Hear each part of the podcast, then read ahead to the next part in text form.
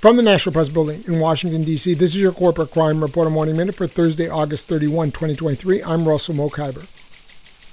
A regional director of the National Labor Relations Board submitted a filing last week accusing Amazon of illegally calling the police on workers and other unlawful union busting tactics during its effort to crush an organizing campaign at a warehouse near Albany, New York. That's according to a report from Bloomberg.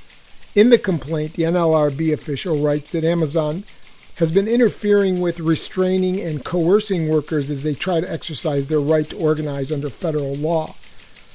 During Amazon's attempt to stifle pro union workers at the Castleton on Hudson, New York facility last year, the company, quote, prohibited staff from discussing the union during their work time while allowing them to discuss other non work topics, Bloomberg reported. For the Corporate Crime Reporter, I'm Russell Mokhiber.